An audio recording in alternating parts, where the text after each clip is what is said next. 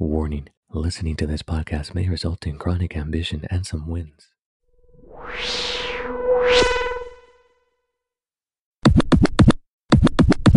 What's up, winners? Welcome back.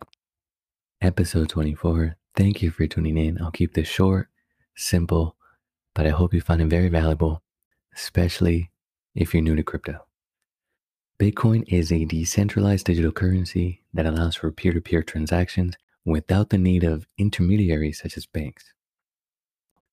For those winners that are new to crypto, here are some key concepts to understand when it comes to Bitcoin.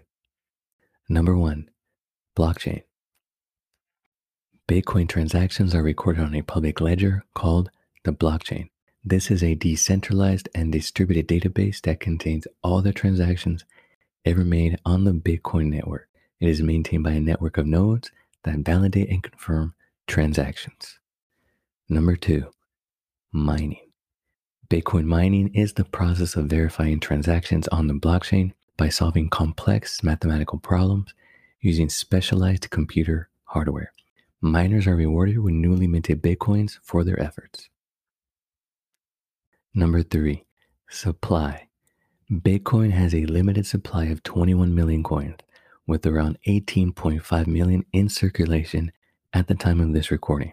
The supply is designed to be deflationary, meaning the number of new coins mined each year decreases over time until it reaches zero.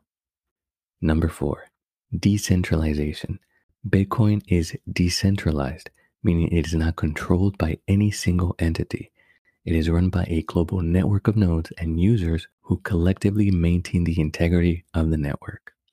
Number five, volatility. Bitcoin is known for its volatility, with its price fluctuating wildly over short periods of time. This is due to a number of factors, including market demand, adoption, and regulatory changes. So, winners, in summary, Bitcoin is a digital currency that operates on a decentralized network, allowing for fast, secure, and private transactions. While it does have its risks and challenges, it has gained tremendous popularity as an alternative form of currency and investment. My next episode will be on the benefits of Bitcoin. I think it's a very great topic, especially based on what's happening in the US and the financial system. Winners, thank you for tuning into this short episode. I hope you found it informative. If you're new, I hope you found it helpful. Again, thank you for tuning in.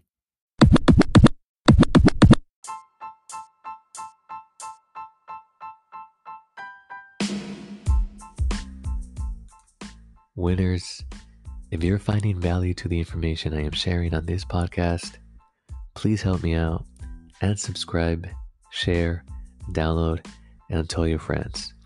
You know this podcast is new, so if you're feeling extra kind, give me a rating and leave me a review. I can definitely use your help to stay winning.